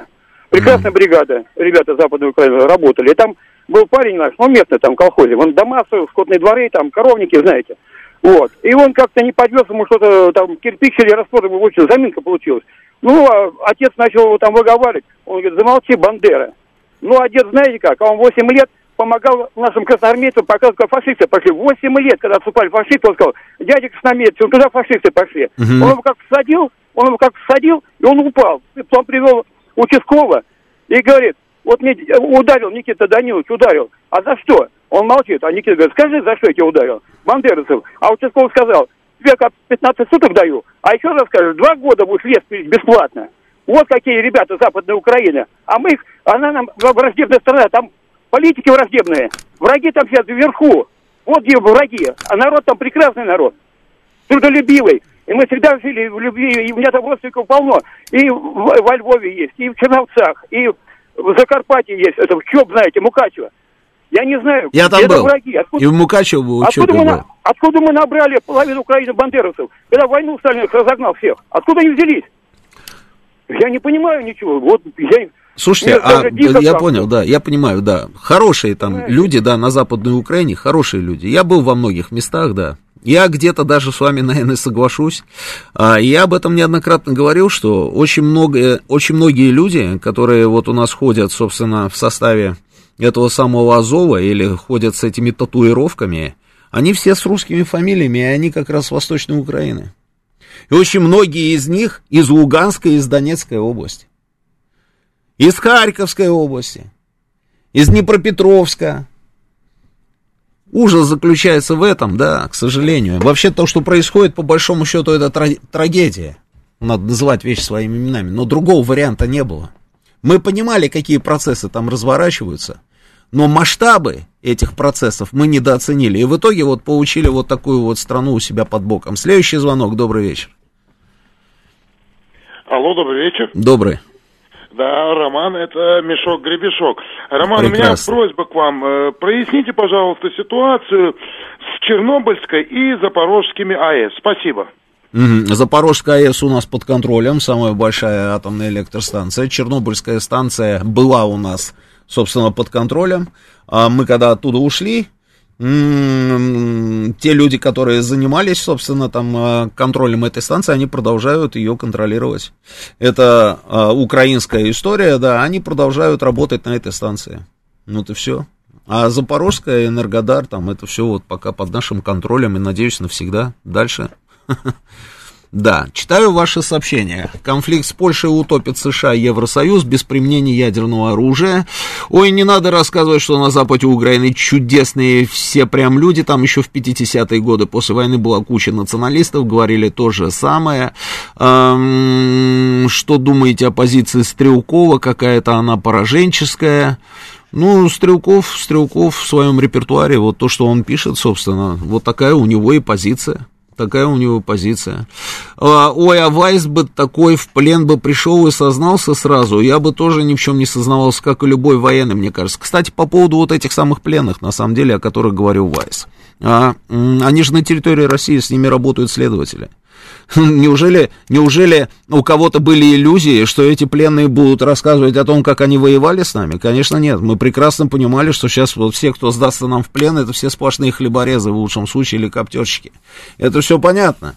А, но для этого, я же об этом говорил, там, э, по-моему, на прошлой неделе или на позапрошлой, что для этого как раз и существуют следователи, которые должны, собственно, разобраться, кто есть кто. И эти пленные, как и Саша Солодков нам рассказывал, они находятся на территории Российской Федерации. Большинство, по крайней мере, этих людей находятся на территории Российской Федерации, и с ними работают а, профессионалы для того, чтобы понять, кто есть кто и, как говорится, кто чем занимался. Следующий звонок. Добрый вечер, слушаю вас. Алло. Да-да-да, слушаю вас, говорить. Здравствуйте, Роман. А вы меня извините, пожалуйста, а можно вопросы не по теме Украины? Mm, давайте. Скажите, пожалуйста, ну два вопроса. Вот первый. А, может быть, я не попала на обсуждение, те, а, на обсуждение речи э, Лукашенко 9 мая. Вот я вот э, на вашем канале не слышала вот обсуждения этой речи. Это была такая шикарная речь. Просто вот, ну, респект Лукашенко и просто вот гордость берется за Украину. Вот молодец, Александр Григорьевич. Вот молодец. молодец. Да, вот молодец. Вот он может вовремя, да, и правильно да. там, вот, вот по правильному, по-свойски, вот, вот по простым языком, да, вот как он на этом самом параде, может выступить, да, для того, чтобы, собственно, мы снова, как говорится, все дружно зааплодировали. Это да, но хотелось бы, чтобы он всегда, всегда был последователен, конечно, да, и всегда конечно, вот конечно. делал вот ровно так, как говорил. Да, но за эту речь прям вот спасибо, прям угу. вот он молодец, умница. И второй вопрос вот э, такой, знаете, у нашего Леонида Володарского, любимого, просто любимого, существует две программы. Одна выходит в воскресенье, и вторая выходит в субботу. Та, которая в субботу, она называется «Дом культуры Леонида Володарского». Мы ее всегда ждали с таким нетерпением, потому что это вот то время, когда можно вот отвлечься, вот, вот простите меня, но вот правда, вот отвлечься хоть на какой-то миг вот от Украины, вот от всего того, что вот нас сейчас окружает, и погрузиться в безумно красивую музыку. Леонид сам читал... Э, э, этого, это сейчас вы к тому, чтобы, чтобы мы премию красиво. выписали. А вот сейчас эта передача, она прекратила, э, превратилась просто вот в первую серию той передачи, которая выходит э, в воскресенье. И я хотела вас спросить, может быть, вы как главный редактор можете как А, понятно, в общем, это, премию, это, премия отменяется. Я понял. Хорошо, ладно, я поговорю с ним, да. Соглашусь со слушателем. Население Украины, состоящее поголовно из бандеровцев и нацистов, выдумали наши пропагандисты. Пишет мне 0877. 0877, ну вы слепой, что ли? Ну, неужели вы просто слепой? Это пропагандисты вы, выдумали бандеровцев и нацистов. Вы врете, когда говорите, вот вы просто врете, понимаете? Вот соглашусь со слушателем, пишите вы, население Украины, состоящее поголовно из бандеровцев и нацистов. Никогда никто, ни один человек в России не говорил о том, что население Украины поголовно бандеровцы и нацисты. А вы просто дешевый провокатор. Заблокируйте этого дурачка тоже. 0877. А сейчас новости. Авторская программа главного редактора радиостанции «Говорит Москва» Романа Бабаяна. Продолжаем работать в прямом эфире. Это радио «Говорит Москва». Я Роман Бабаян. Телефон прямого эфира 8495-7373-94-8. Телефон нашего смс-портала плюс семь девятьсот двадцать пять четыре восьмерки девяносто четыре восемь. Вижу собственно, уже и сообщения ваши, да. Наш телеграм-канал «Говорит МСК Бот». Подписывайтесь на наш телеграм-канал «Радио говорит МСК» латинскими буквами, без пробелов, в одно слово. И э, увидите, что здесь у нас идет трансляция. Можете присоединяться к этой трансляции. Она еще у нас идет на нашей странице ВКонтакте. Сообщения ваши вижу. Добрый вечер, Роман. Не факт, что Польша, если влезет э, на Украину, будет против России, как как бы поляки свои исторические территории не забрали. Слушайте, не будут ничего там делать поляки, никуда они не влезут, и кто им отдаст какие-то там территории. А, слушаю вас, добрый вечер. Алло. Да-да-да, говорить. Здравствуйте. Здравствуйте. Вот время, время сейчас такое интересное. Вообще. И, не то слово. Очень. Да. Да. И, и вот дамочка, если которая хочет развлекаться, пусть, видать, включит, еще чего-нибудь.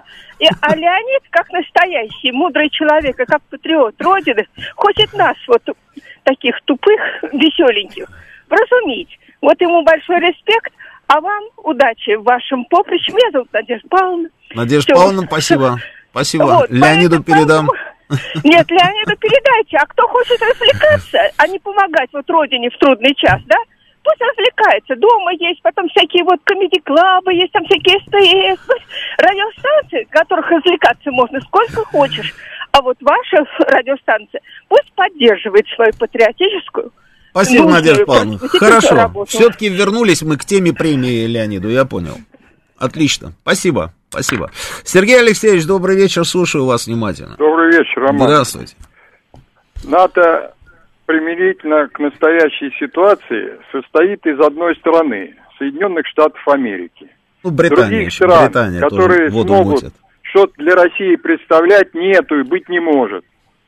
Соединенные Штаты прекрасно понимают, что если они начнут какую-то агрессию против России, они сразу войну проиграют. И они это понимают. Остин не случайно звонил Шойгу, а тот не случайно не брал трубку долго. Американцы волнуются.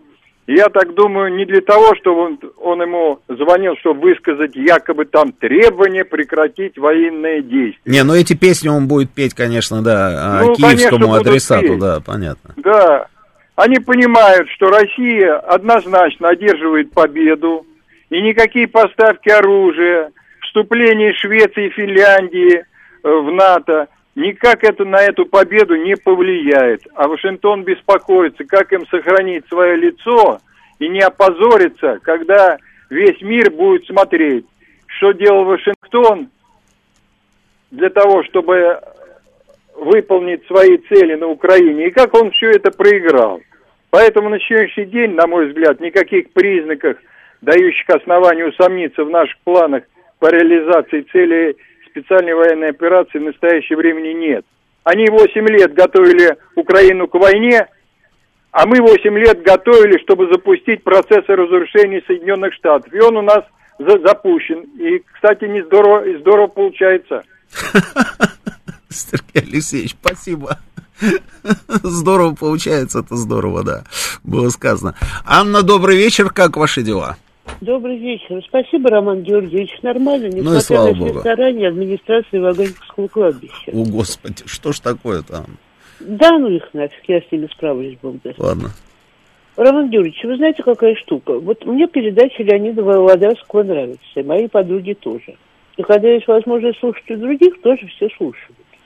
Неважно, какие они, патриотической направленности, или они исторические, или они развлекательные, мне, в принципе, его передача нравится. Я хотела сказать о другом. В Киеве, конечно, вот мы же часто раньше ездили в Киев, ну, по несколько раз в год. Делать нечего, на поезд и в Киев. Э, Вот после 2014 года в Киеве стала масса народу Западной Украины. И рассказывают мне, что на Западной Украине люди все хорошие и добрые, Олег, дорогой, не надо. Я знаю, что такое Западная Украина, у меня однополчанин жил во Львове. Это редкий случай, когда львовянин служил в Красной Армии. С западных территорий не призывали, он пришел сам добровольно, поэтому и остался жив. Потому что вся его родня, кто в Освенциме, кто под Львом. М. Из, из Освенцима вернулся только его брат двоюродный, Боров Блот. Вернулся без левого уха, извините, с отбитой мошонкой. И вот так вот он свой век доживал, так он до самой смерти не мог слышать лай собак. Вот это вот человек, которого я знала, которого я видела, он был постарше нас, он 15 -го года. Вот. И в Киеве в последние годы было так. Вот из церкви выходишь в воскресенье, вот они как чуют, что ты из Москвы. Вот как чуют, что ты из России. Вот человек четыре, когда пять, вот подходит и начинает тебе рассказывать, какая ты тварь. Причем уж кому бы не быть. Ну, бабка ты старая, ведь еле идет. Спасибо, без палки. Все равно тебе расскажут. Выходили с подругой, и мне и еле рассказывали. Как-то раз приходила подруги, э, она жила на малоподвальной, она просто сейчас, слава богу, в России. А у нее, там же старые дома на малоподвальные, дворы такие своеобразные, деревьев немного, и вот стоит одно дерево, на нем висят два кота. На рыжем висит табличка «Жить», повешенный. А на черно-белом написано «Москва». Mm-hmm. Вот как, приятно это видеть? Нет. И нормальным киевлянам-то это было неприятно. Я с грехом пополам сняли, и все ругались. Но кто-то же это сделал. Они же не сами там повесились, коты, правда? 26, по-моему, марта 2018 года, вот на следующий, это был понедельник, на следующий день после пожара в Зимней Вишне. Мы прилетели в Киев из Праги. Мы довольно долго были, дней 10, наверное, были в Чехословакии, в Чехии. Угу. И там особо не показывали зимние вишни, а тут в зоне прилета еще к паспортной контроль не проходили. Нас так-то и не пустили в Киев тогда. Большой телевизор, и я смотрю, что показывают кадры, как горит наша зимняя вишня. И подходит к нам, вот мы стоим с Сашей, Царство Небесное, подходят к нам мужики здоровые, молодые, из нас батов. Ну что, говорит, с бабкой я к вашей шеры горять. Mm-hmm. Он, конечно, потом горько об этом пожалел, потому что спроса с меня никакого нет. Но тем не менее, вот что ты подошел ко мне? Ты не видишь, что мне и так нехорошо? Вот как ты можешь такое говорить о людях, а? Щуры – это крысы, извините, я... Угу. Больше кто не знает. Так что был он этот национализм. Есть он этот национализм, и будет он этот национализм. То, что там все нацисты, националисты, бандеровцы, никто никогда не говорит. Но вы же видели, да, как нам этот самый товарищ этот написал, да? Ну, гаденыш же, гаденыш. Ну, гаденыш Мел, мелкий пакостник такой, да. Мелкий пакостник. Есть еще один гаденыш в Польше, который сказал, что мы раковая опухоль. Вот еще один польский гаденыш. А я, знаете, спасибо, Анна, я знаете, на что обратил внимание? Вот интересно так, вот смотрите, вот кто усердствует больше всех? А, прибалты, поляки, чехи, да? Словаки, Словаки, ну, Чехословакия, считаю, да. И это удивительная история. То есть вот те, казалось бы, которые получили наоборот максимум от нас, они вот самые такие вот русофобы, ой-ой-ой. Почему? Вот, вот, как, так, вот как это все вообще получается? И поляки, и латыши, и чехи эти. И ты посмотри впереди планеты всей. И всю эту уже старую Европу под себя, собственно, и подстроили. И те уже тоже отключили голову, и теперь ведутся вот на всю на, вот эту вот на эту чушь, которую им, собственно, навязала вот эта молодая Европа. Это удивительно. А, Александр Парфенов у, у, у Анны с радиостанции говорит, Москва прямая линия, она постоянно дозванивается, привет ей большой. Да, да, да. А теперь пусть эти негодяи подойдут к людям в военной форме а, с белыми повязками и попробуют рассказать им, какие они плохие. Желаю всем нашим военнослужащим вернуться живыми, здоровыми и с победой. Работайте, братья. Максим Ветер. Присоединяюсь. С Анной согласен на 200%, работал несколько лет в Ивано-Франковске. А Андрей пишет, согласен с Анной. Ну вот, Анна, с вами все соглашаются. Следующий звонок, поехали, добрый вечер. Алло. Да, слушаю вас. Роман Георгиевич. Ну, конечно, привет, Аня. Я никого не держу обиды. Но вы знаете, какая резня была в Полесье, и когда закавказских русинов Австро-Венгрия вырезала всю Западную Украину, вы понимаете, в чем дело? Специальные банды готовились, вот в чем дело-то. Mm-hmm. А народ-то там, причем здесь народ? Я вот о чем хочу сказать. Mm-hmm. Понимаете, там же страдали все люди местные, там же много православных христиан. Почаевская э, лавра, Свято-Успенская Почаевская лавра, это знаете, где находится? Знаете? Почаев. Давайте тогда мы с вами, э, наконец, закроем уже эту тему, потому что, видимо, ну, вы не можете сформулировать собственную мысль. Давайте мы просто дадим такую обычную формулировку, что не все люди на Западной Украине бандеровцы и негодяи. Не все. И все. И сразу все станет понятно. Потому что, когда вы говорите, что там их нет, это тоже неправда. И это вызывает, собственно, вот эту вот реакцию наших других слушателей, которые и пишут, и говорят вам о том, что это не так. А когда вы говорите, что, э, собственно, вот если вы скажете, что не все, тогда, собственно, вопрос будет закрыт. Так, э, Объясните, пожалуйста, повышенный интерес, спрашивает меня 59-55, э, повышенный интерес к острову Змеиный, захватить сразу не получилось, но каждый день к нему посылаются байрактары, самолеты в единичных экземплярах, чем он их так притягивает? Ну, во-первых, символ.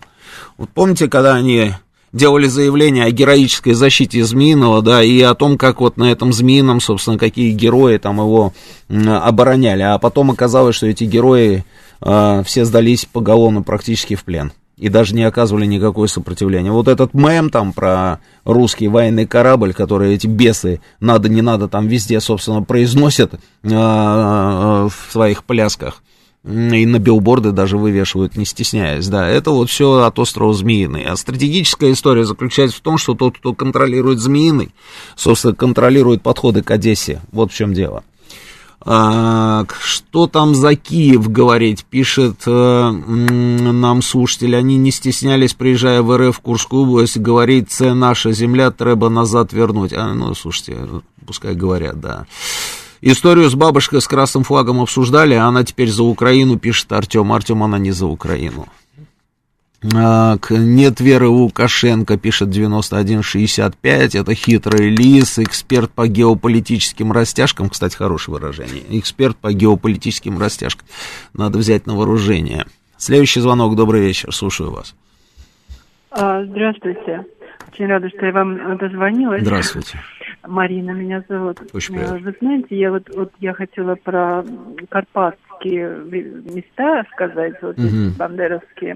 Угу. Я первый раз услышала вот именно о средствах этих людей. Знаете, мне было, наверное, лет 8-9, это года 70-е, вот 69-е, все. Мои родители ездили Э, туда, вот в Прикарпатье, в Закарпатье несколько раз ездили uh-huh. туда в туристические поездки. Uh-huh. И вот э, я еще ребенок, я как бы не понимала ничего такого, но вот почему-то я с тех пор помню, как мои родители когда приехали и э, кому-то там знакомым рассказывали, что вот именно тогда они Э, вот про зверство бандеровцев, как они убивали людей, вот вы понимаете, вот в те времена, и я уже это как бы вот с тех времен я это знаю. Ну да. Вот. Ну и да. Э, вот тогда уже это было известно и рассказывалось, ну, конечно, не в широких таких между собой. Mm-hmm. Вот. А потом э, в детстве еще я читала сказки карпатских там сказочников, скажем так. Вот. А, но это сказки были, да. Но вы знаете, я никогда других таких сказок не читала, э, таких злых и жестоких. Вот э, вы знаете, там были какие-то люди с пёсьими головами, вот, э, они уводили детей куда-то в леса. Да, есть такие сказки наши тоже, да, знаете, тот, тот же мальчик с пальчик, которого увели в лес. Но там было от сказки к сказке страшнее страшного. Вот именно вот какие-то такие жестокие именно описывали эти моменты, ну, в сказочной форме там какие-то, и там не побеждало добро. Какие-то вот были, вы знаете, вот я вот почему-то запомнила вот этих... Спасибо. Вот, э, да. Спасибо. Ну вот, вот вы с детства слышали про зверство, понимаете, там этих людей, да? А, а вот э, молодежь Украины сейчас, а, с детства им рассказывают о том, что это, оказывается, были отличные ребята. Это были замечательные борцы за независимость Украины. А то, что они там, э, там эм, как-то вот иногда отвлекались от этой борьбы и кого-то там убивали, сжигали, это так, ерунда. Это все, можно, можно про это и не рассказывать. А, в этом и проблема, в этом и проблема. Вот на протяжении, вот говорят там, на протяжении там 8 лет они там что-то... Нет, они 30 лет, ровно с первого дня существования украинского государства идут этой дорогой. 30 лет они пытаются переформатировать там все, что можно переписать все, что можно. Из негодяев делают героев, и причем на государственном уровне, вне зависимости от того, кто работает президентом Украины. Это украинская политика была, украинская политика. И в качестве базы для этой украинской политики они взяли одну вот эту вот формулу, что Россия и все русское для них враг, и дальше уже просто сверху накладывают, понимаете, там, а, и, и одно, и второе, и двадцатое, и тридцатое. Хотя, хотя, вот я говорю, еще, еще вот я удивляюсь, то ли глупостью это объясняется, то ли еще чем-то это объясняется. Вот эти вот все нападки на русский язык. Я вот много раз об этом думал и говорил, и даже пытался понять, зачем они это делают, да? То, ну, казалось бы, у тебя в стране там миллионы людей считают себя русскими, у тебя в стране даже те люди, которые не считают себя русскими, разговаривают на русском языке. Ты зачем давишь русский язык? Ну, зачем ты это делаешь? Вот какая у тебя цель? Ну, объяви ты, что, слушай, да пускай русский язык у меня будет вторым в государстве. И все. И все люди, которые, собственно, говорят на русском, будут продолжать разговаривать на русском, учить своих детей на русском, в институтах учиться на русском, да, и никаких проблем. Нет проблем у тебя. Но нет же, они же начинают все время, вот они подрывались ровно на этом, понимаете? Они все время пытаются почему-то запретить русский язык. Зачем они это делают? Таким образом увеличили количество людей, которые их на дух не переваривают. Потому что, ну, если человек не знает, допустим, украинского языка, ну, что ты его заставляешь сеуком, собственно, говорить на украинском, это выглядит смешно. Вот как у нас сейчас вот видео мы включали, да, он же говорит, на каком языке он говорит? Он говорит по-русски. Это вот тот самый суржик, где он там 10 слов произносит русских, одно слово какое-то там працуя, там э, вставляет украинское. Это же не украинский язык. Зачем вы давите этих людей? И в 2014 году первое, что там Турчинов сделал, отменил этот чехоточный статус регионального языка, да, который был у русского. Отменил. Зачем? С этого все у них и началось. У них страна стала разваливаться ровно из-за этого. А если были бы немножко поумнее, не делали бы этого всего. Если вы хотите сформировать там свою эту нацию со своими этими фальшивыми уцененными героями там преступными, ну хорошо, формируйте, но делайте это тихой сапой. По-хитрому. Говорят, вот они хитрые, да они не хитрые, они глупые. Потому что то, что они делали, вот так вот в лоб, по-тупому абсолютно, а, в итоге привело к тому, что у них страна просто разваливается. И еще, и еще большой вопрос, сохранится ли. А, читаю сообщение. Я слышал про зверство, слышал про борьбу за независимость Украины, но я ничего не слышал, что бандеровцы сделали для Украины. Да, они сами не слышали, они пытаются придумать, но все никак придумать не могут, понимаете? Я тут нарвался на какое-то видео случайно там а, в интернете, когда человек спрашивает, там, ну, как, как, какое у вас там приветствие, они там, слава что-то в Украине, да, там, ответ, говорит, что надо, говорит, в ответ, говорит, надо говорить в ответ героям слава, он говорит, а кто такие герои? И тут они начинают буксовать, потому что они, они не знают, кто такие, кто у них там герои. Кто герои? И начинают, Тарас Григорьевич Шевченко. Ну, чтоб я так жил, называется.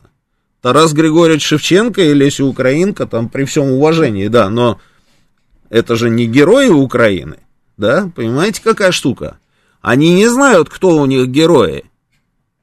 Но главное, вот как говорится, да, прокричать. Да вообще бесы какие-то, ну чистой воды бесы. Вот я наблюдаю то, что они творят. И я, главное, смотрю в, европейских разных городах, да, когда они там прыгают, скачут, что-то там бегают, изображают какие-то постановки. Это перформанс у них называется, да, вот а, в красной краске или в чем они там полуголые там а, голосят на площадях. Я смотрю на лица людей, которые стоят и смотрят на это, на все, и, и я просто читаю, читаю все, что эти люди думают по поводу вот этих вот безумных. Ну вот почему-то тренд сегодня такой. Следующий звонок. Добрый вечер. Добрый вечер. Здравствуйте. Здравствуйте, Роман. Ну да, к сожалению, вот э, какая-то абсолютно корявая такая рациональная политика на Украине и больше, чем последние 8 лет, начиная, наверное, вот с, с этого вот третьего тура, когда незаконно э, Ющенко избрали проамериканского. Э, самая неудачная, наверное, страна СНГ. Вот, э, я не знаю, среднеазиатские страны и то э, так, ну, не, развалились, как себя разваливала Украина. Это, ну, это факт такой геополитический, политический факт. Русский язык активно используют, да, и Укрнац, батальоны и ВСУ совершенно спокойно уже давно забыли о каких-то там указах Тру, Трубчинова там восьмилетней давности. Mm. Активно говорят по-русски, да. И вот это, конечно... А у вас большой... есть объяснение, почему вот, несмотря на это, на все, они как черт от ладана от русского языка все пытались? Да, такое плохое слово, почти ругательное, но это какой-то вот такой вот, э, в худшем смысле, постмодернизм. Так, э, понимаете, когда вообще все в одну кучу навалено, и, и Бандера там, и стремление там в какую-то э, ЛГБТ Европу, то есть все навалено в одну кучу, замешано, и вот это вот стремление продаться там кому угодно, Вашингтону, Брюсселю, куда-то вот проскочить, пролезть. Эм, к сожалению, это вот э, действительно какая-то вот очень ведь был, был, был же все-таки, как не относись к Кучме, но это были все-таки люди старой закалки, они хоть как-то удерживали государственность, пусть, э, ну, сейчас еще большая коррупция, чем при Кучме и Януковиче. Э, тот же Ющенко еще как пытался в каких-то берегов держаться, пока напоследок указ о Бандере не выпустил, уходя в отставку. Ну, дальше пошло все вот это после Януковича, все эти Трубчиновые, Потрошенки и Зеленские – вы знаете, мне кажется, я понимаю, про что вы говорите, я не соглашусь с тем, что там Кучма пытался там каких-то берегов держаться. Да не пытался он держаться никаких берегов. Все было, мне, мне стало понятно э, про Кучму все в тот момент, когда он э, ввел Беркут на территорию Крыма при Юрии Мешкове. Он ввел туда Беркут, а до этого, собственно, разрешили э, возвращаться в Крым без каких-либо там, я не знаю, предварительных условий э, всем э, крымским татарам. И при этом а, обещали им там, я не знаю, золотые горы. Главное, чтобы они только туда приехали. Но для чего они это делали? Я же помню эти заявления. Они, они открыто об этом сами говорили. Потому что Крым слишком пророссийский. Там слишком много русских, а нам нужно, чтобы в Крыму появилась сила, которая была не, не, не за Россию, а за Украину. И поэтому они разрешили им туда возвращаться. Именно поэтому они обещали эти земли, и, и все это закончилось самозахватами. Самозахватами земель. Это крымские татары стали захватывать земли в том же самом Крыму. Это, было, это все было при Кучме, на секундочку. Человек, который рассказывал на, о, о том, что он пророссийский. Да какой он пророссийский? Там никогда не было никакого пророссийского. Другое дело, что вот откуда вот эта вот самая ущербность странная? Почему вот эта вот вся история с русским языком? Откуда вот этот самый курс а, на антироссию? И 30-летие, 30-летие они бросили для того, чтобы вот этого монстра недо, недоделанного, собственно, создать у наших границ, понимаете? И в итоге вот имеем вот такую вот всеобщую и их, и нашу одновременно трагедию, потому что приходится выяснять отношения, по большому счету, там, с такими же русскими людьми, которым запудрили вот так вот мозги, понимаете? Ну ничего, братья работают, я думаю, что все будет нормально, да, вот мы остановились на десятой позиции списка, да, наших, а, собственно, успехов спецоперации. Будем дальше следить, может быть, список будет увеличиваться, будем обсуждать через неделю, сейчас новости.